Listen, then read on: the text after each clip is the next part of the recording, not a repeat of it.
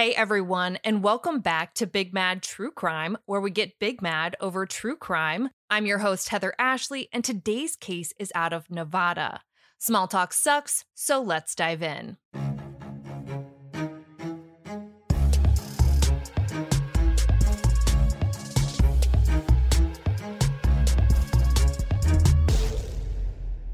35 year old Tiffany Booth was the kind of person that literally no one had anything bad to say about. The kind of genuine goodness that Tiffany was is the kind that can only come from your soul. She was always happy. She loved her family, she kept in touch with old friends on a regular basis, and was always looking for the next thing she could do to make someone else's day. She's the kind of friend that texts back right away, remembers your birthday, and buys your pets presents on Christmas. Aside from being the friend we all wish we had, she was also a huge Seattle Seahawks fan, and like every single one of us listening, she was big into true crime. Never in a million years did she ever think she would become a victim. According to an old friend of hers that I spoke with, Tiffany grew up in a teeny tiny town in Oregon until she moved to Texas. She made a ton of lifelong friends while she was there, but in the fall of 2019, the LA Times reports that Tiffany moved to Las Vegas. When you think of Las Vegas, you probably think of neon lights, casinos, and nightlife, but that's not why Tiffany moved there. Tiffany packed up everything she owned to move in with her mom and help her with everyday life because she was struggling with MS. She didn't huff and puff, she didn't sigh. Her mother needed help, and because Tiffany was Tiffany, she dropped everything to be there for her. It didn't take long for Tiffany to find a job, and when she did, she met a guy who worked there named Eduardo Clemente. I spoke to Tiffany's cousin Angelina about the case, and according to her, in May of 2020, Eduardo confided in Tiffany that the sister he was living with at the time had tried to kill him. That story probably sounds highly unlikely to most of us, but again, Tiffany was Tiffany, and she saw the good in everyone. She didn't hesitate for a second and offered to let Eduardo move into the condo with her and her mom. To be honest, the move seemed to go really well. Tiffany had her own room, Eduardo slept on the couch, and Tiffany's mom had a boyfriend and spent a lot of time over at his house, so the condo wasn't too crowded, and both Tiffany and her mom thought Eduardo was great. Her mom told the LA Times that she thought he was like a genius. His Facebook account says he's an InfoSec enthusiast and a digital nomad, so basically, he was really into tech shit. Even though his Facebook indicated that he was into tech shit, it was pretty bare. There was just one single photo, and it was of him and Tiffany that had been uploaded on September 17th, 2020. That's around the time that he and Tiffany announced to the family that the two were dating. To be clear, though, they weren't dating when he moved in. It's something that progressed over time, and they dated for about a month before officially announcing it, though no one was surprised and everybody seemed to be pretty happy for them. That happiness, however, was short lived. Just a couple of weeks later, on October 1st, 2020, the LA Times reports that Tiffany texted her mom to let her know that she and Eduardo were taking a day trip to Boulder City. She said that she'd be back the next day and even let her know that she'd left enough cat food and water for the cat. Boulder City is basically the definition of a place you'd take a day trip to. It was less than a half an hour drive from the condo and full of cute little retro buildings, historical stuff, and a solid view to look at. It's a fun place to go for a day or so before you've seen it all. The trip made sense, and no one thought anything of it until neither Tiffany nor Eduardo showed up for work the next morning. Tiffany wasn't the type to be a no call, no show. She was the type of person that came in in a good mood every day, while you're sitting there with your eighth cup of coffee wondering how in the hell anyone functions at that level. Something felt off, so Tiffany's mom used her phone to check the security camera that points to the carport where Tiffany usually parks her car, and her car definitely wasn't there.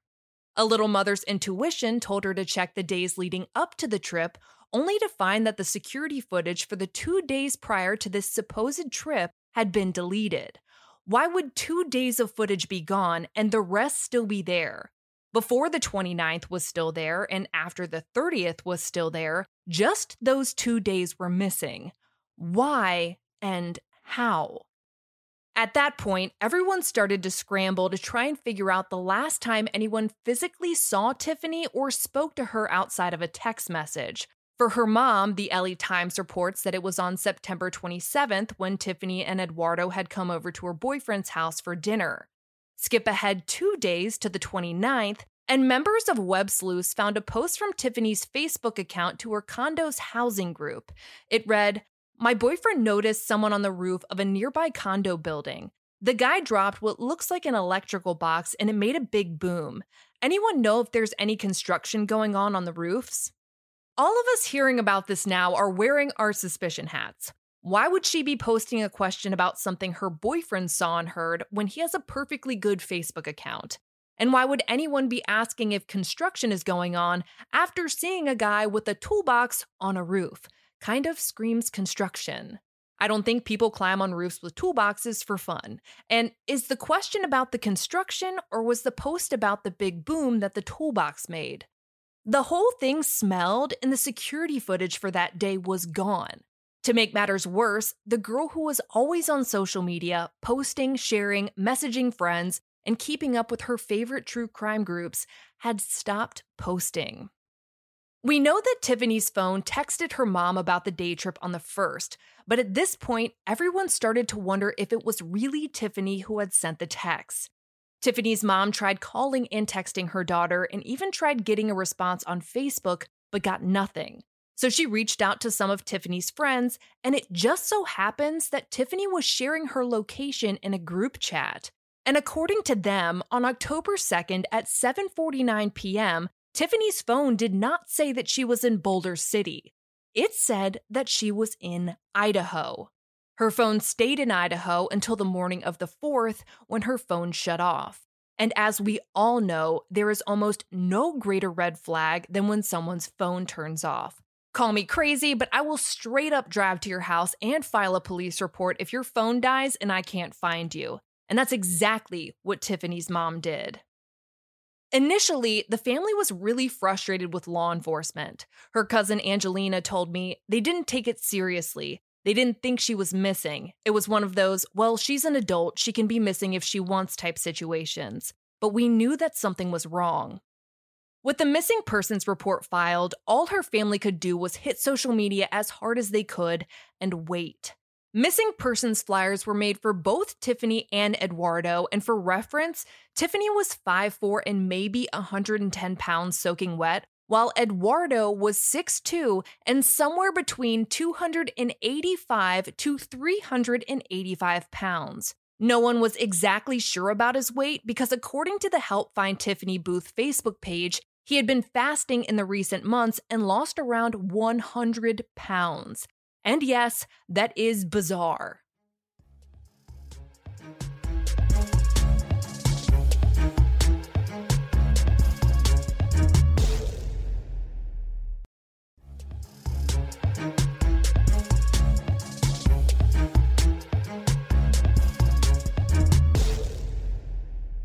On October 5th, the LA Times reports that Tiffany's mother's boyfriend went to the condo that she and Eduardo had been living at to check on the cat. Remember, Tiffany had texted and said she left enough food and water for the cat to survive a day trip, but it had been four days. While he was at the condo, he noticed pretty quickly that the normal things you take with you if you were going out of town were still there, like Tiffany's toothbrush and deodorant. He also noticed that it didn't look like any of her clothes were missing. Being objective, those are things that can be easily purchased, so it was time to take a gander at her bank statements. Lo and behold, there was a charge the next day. It was at a McDonald's gas station combo in Idaho Falls, Idaho. That gas station was a nine hour drive north of the condo, which is a hell of a difference from the 30 minute day trip that she texted her mom about. It took more than three days for there to be any updates in the investigation, but on October 8th, 2020, police found Tiffany's car. Her Honda CRV was found abandoned in Ely, Nevada, and the license plates had been removed. There are three things to unpack here. First, why would her license plates be removed? Why would Tiffany, if she was in that vehicle, remove her own license plates? If we're playing devil's advocate, we could say that maybe she did it because she really wanted to disappear, but I think we all know that's not where this is going. Second, why would she abandon the car that she had just bought three months prior? She was proud of this car and even took a picture of herself in front of it at the dealership when she bought it. Lastly, why would whoever was in this car take it all the way up to Idaho just to drive it back down to Nevada and ditch it? And why Ely of all places? Well, let's try to figure that out. We know that Tiffany's last purchase was at a McDonald's gas station hybrid in Idaho Falls. The address of the gas station to the general location of Ely is a 410 mile drive, roughly six hours, and back in the direction of the condo. If we assume the car was filled up at that gas station, that would mean that it was running on 14 gallons of gas.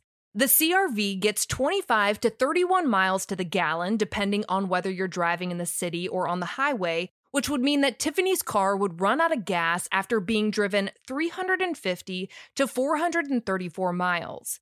The trip from Idaho Falls to Ely is mostly highways, so the miles per gallon would be closer to the 434 range. And wouldn't you know, the trip was 410 miles. In summary, it looks like whoever drove that car drove it until it ran out of gas and then had to come up with a plan. It's at this point that Tiffany's family says the police really started taking her disappearance seriously. The following day, they had canines out searching the area around her vehicle, and while they did find some torn clothing, it doesn't look like it was related to Tiffany. While canines were searching the car, detectives were processing the condo for any evidence of where Tiffany and Eduardo might be or what might have happened to them. The security footage from the carport and that gas station in Idaho were also being examined. With everything happening so fast, there was this nagging suspicion surrounding Eduardo, but the fact of the matter was that no one really knew anything. In the end, he was still missing, and Tiffany's family did their best to be objective and show some concern for him as well, but also mentioned something interesting. They said that the entire thing was sketchy, and at some point in the investigation, they realized that they didn't even know for sure who he really was. Remember how Eduardo's Facebook account was bare except for that single photo of Tiffany and him?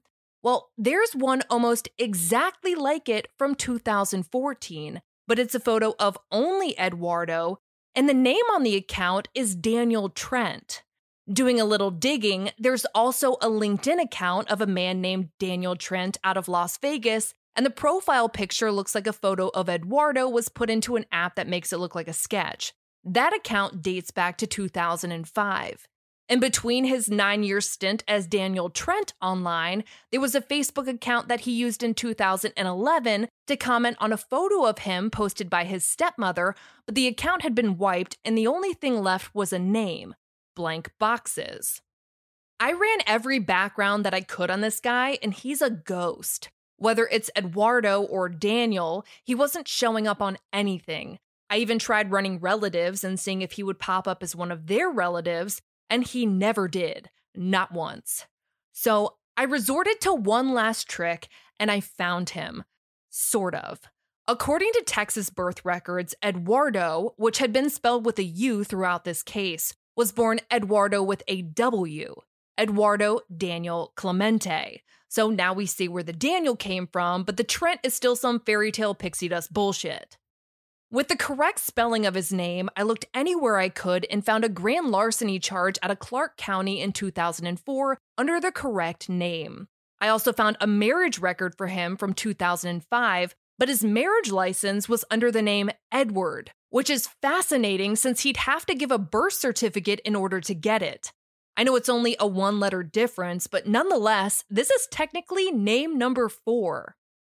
Three years after getting married, a rental car company filed in small claims court against him and once again used the correct spelling of his name. But while he was going by Edward in his marriage and Edwardo with a W in court, he was going by Daniel Trent on that LinkedIn account. I can only imagine the difficulty of trying to introduce yourself at a Christmas party in the middle of that ring around the fuckery. Clearly, something was very off with Eduardo, but no one could understand why. Everyone who seemed to know him thought he was a good guy.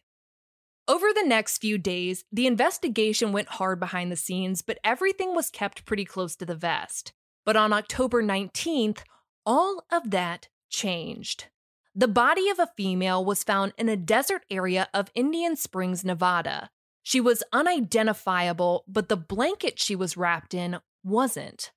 According to Tiffany's cousin, it was the blanket that Eduardo slept with on the couch of the condo that he shared with Tiffany and her mom. They knew it was her, but they had to make sure.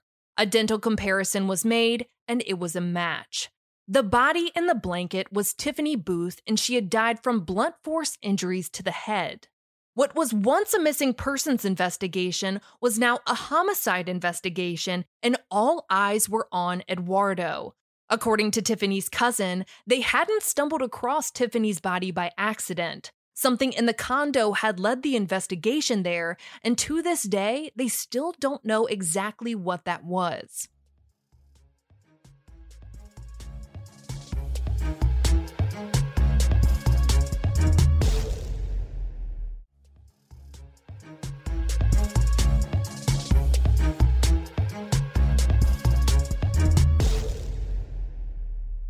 The mapping of Tiffany's murder is important to her case because it helps to narrow down when she could have been killed. We know that her car was ditched in Ely, but Indian Springs is more than 270 miles south of that. The person who killed Tiffany would have had to have either walked or hitchhiked a ride all the way down there with Tiffany wrapped in a blanket, or Tiffany had to have been killed before the trip north, and the discarding of her body was just the first stop on that trip. That might explain why the security footage from the 29th and the 30th had been deleted, and why not so much as deodorant or a toothbrush was missing from the condo, but Eduardo's blanket was. On top of all of that, it just so happens that Tiffany and Eduardo had gotten into an argument at 2 a.m. on the 30th. It was documented in text messages and an accidental butt dial. According to someone who came forward to family, Tiffany and Eduardo were arguing about a guy that Tiffany knew back in Texas. The two of them were both texting a mutual friend each side of their arguments when Eduardo's phone accidentally butt dialed the mutual friend. This friend listened to the argument for 39 seconds and said that they were both yelling at each other. In the land of being politically correct, it's possible that Eduardo was simply missing along with Tiffany, who we now know had been murdered. But it's pretty hard to imagine that anyone else would have had access to the security footage from the carport while also being able to kidnap a man between 285 to 385 pounds. Like I said, it's hard for us to imagine that anyone else was involved in Tiffany's murder, and the police were on the same page. According to the Las Vegas Review Journal, Las Vegas Metro Police Department filed warrants for Eduardo's arrest for open murder, grand larceny of a motor vehicle, and a slew of credit card theft charges. Finding Eduardo became mission 1A, and the dude was fucking Waldo. He was everywhere and nowhere, hiding in plain sight. According to Tiffany's cousin, someone came forward saying that after Tiffany's car was ditched, Eduardo hitchhiked back to a truck stop in Henderson, the same county the condo is in, coming full circle. A couple saw him sleeping on the ground and took him in, saying that he was tired and dehydrated and not dressed for the weather and had a wagon with him. They assumed that he'd just given the hitchhiking thing a go and that he was unprepared. They actually took a picture of him while he was there, and in the most eerie photo ever, he's looking directly at the camera and smiling. After getting some rest, another person gave him a ride to St. Rose Hospital in Henderson, and according to Tiffany's cousin, he had told the couple who took him in that his name was Daniel, and the person who drove him to the hospital that his name was Edward. The con was in full force, but why?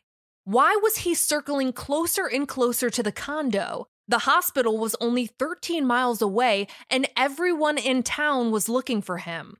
Well, According to Tiffany's cousin, Eduardo actually wound up breaking into the condo at some point to steal some of his personal belongings. She says that he broke the back window in the bedroom but couldn't fit, so he wound up breaking the sliding glass door to get in. Somehow, this dude has balls the size of Texas and is also dumber than a bag of biscuits. After breaking in, Waldo Eduardo went back to being Ghost Eduardo, and no one could find him. The self proclaimed digital nomad had disappeared, so LVMPD held a press conference, and first things first, the FBI is now involved. The crime had crossed state lines, which gave them jurisdiction. Law enforcement asked for people to be on the lookout for Eduardo, asking for those in remote areas, specifically the Ruby Mountains and back into Idaho, to pay special attention, that he might be trying to stay off the grid. An entire month went by, but there was no sign of Eduardo anywhere, and the temperatures were dropping. The bolo for Eduardo in the wilderness became a bolo for Eduardo anywhere. With lows in the 30s, there was no way he was still outside, and at this point, he would have needed some help. Around this time, people following the case started to wonder if Eduardo might have taken his own life, and that's why no one could find him. But someone claiming to be a lifelong friend of his joined Web Sleuths to make one single comment. He said that he and Eduardo were best friends growing up, and that Eduardo has a genuine side and a temperamental side, that none of this surprises him. His theory was that Eduardo might have been doing something and Tiffany found out, and that Eduardo either acted out or that whatever happened was an accident or quick impulse. The friend said that he couldn't see this being premeditated, Eduardo purposely seeking to hurt someone, but said that he could see him doing this and that Edward wouldn't take his own life. The user who joined that website to make one single comment referred to Eduardo by two of his names interchangeably Eduardo with a U and Edward. The user never responded to any questions about his comment.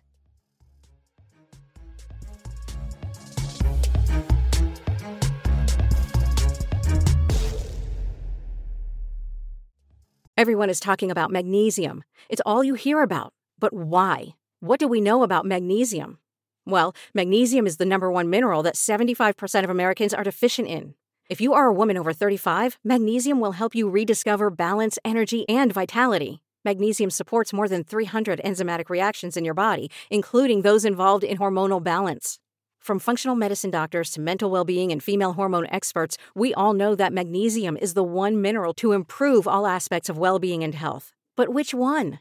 Magnesium Breakthrough from Bioptimizers, the trusted choice recommended by leading experts with seven best absorbed forms of magnesium to ensure your body receives the support it needs for overall well being. Go to bioptimizers.com slash balance today and use code BALANCE10 for 10% off. Support your journey to wellness at B-I-O-P-T-I-M-I-Z-E-R-S dot com forward slash balance. Magnesium Breakthrough from Bioptimizers, your foundation to optimal health and vitality.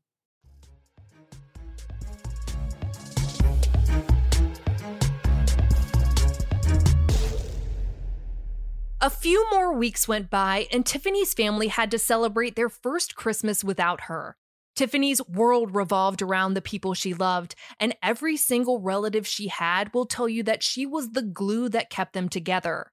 Her cousin told the Las Vegas Review Journal that Eduardo kind of stole the heart and soul of our family. To Tiffany's family, it was unspeakably painful that she was gone and that the suspect in her murder was still on the loose. And it didn't look like Eduardo had taken his own life because just a few days after Christmas, his uncle started getting his mail. Eduardo obviously wasn't staying with his uncle, but it felt like he was trying to play games, like he wanted everyone to know he was alive and maybe throw off the search for him. With this new development, Tiffany's family posted that there were a lot of signs that Eduardo was, in fact, still alive and probably still hiding in plain sight in Henderson.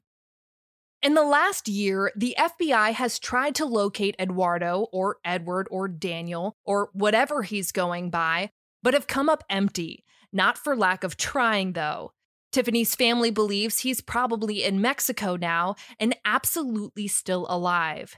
They're in regular contact with the FBI, and throughout the work on this podcast, we're able to reach out to an agent on the case and get a response almost immediately which is the kind of communication with law enforcement that everyone deserves.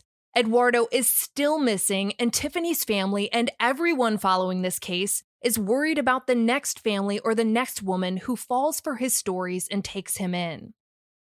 I want to end this episode with an emphasis on the fact that an incredible family lost an incredible woman, and the pain of what was taken from them will never go away. Tiffany's aunt sent her cousin a text that said, Tell the podcast that I am her aunt, and Tiffany was just eight years younger than me. I babysat Tiffany, and she was sweet, funny, caring, and loving. To her, family was everything, and she enjoyed all visits. She would even reach out to bring family together when some hadn't seen each other in years. I miss her and her big smile and her laughter.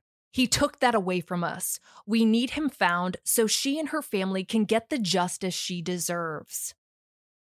If you know anything about the movements or whereabouts of Eduardo Clemente, Edward Clemente, or even his possible alias as Daniel Trent, please contact the Las Vegas Metro Police Department at 702 828 3111.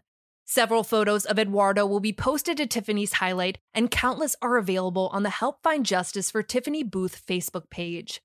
For all photos pertaining to this case, check out Tiffany's highlight at the top of my Instagram profile at the Heather Ashley and join me there tonight at 8 p.m. Eastern, where you go live with me and we talk about today's episode and all other true crime cases on your mind. If you like your podcast ad-free, head over to our Patreon at patreon.com slash bigmadtruecrime, where for just one whole dollar a month, your episodes are totally ad-free. If you need more episodes in your life, for just $5 a month, you get a bonus episode on the first Monday of every month. All your episodes are ad free, and you'll also receive a forever discount code for all Big Mad True Crime merch. And of course, anytime you sign up, you get instant access to all previous bonus episodes.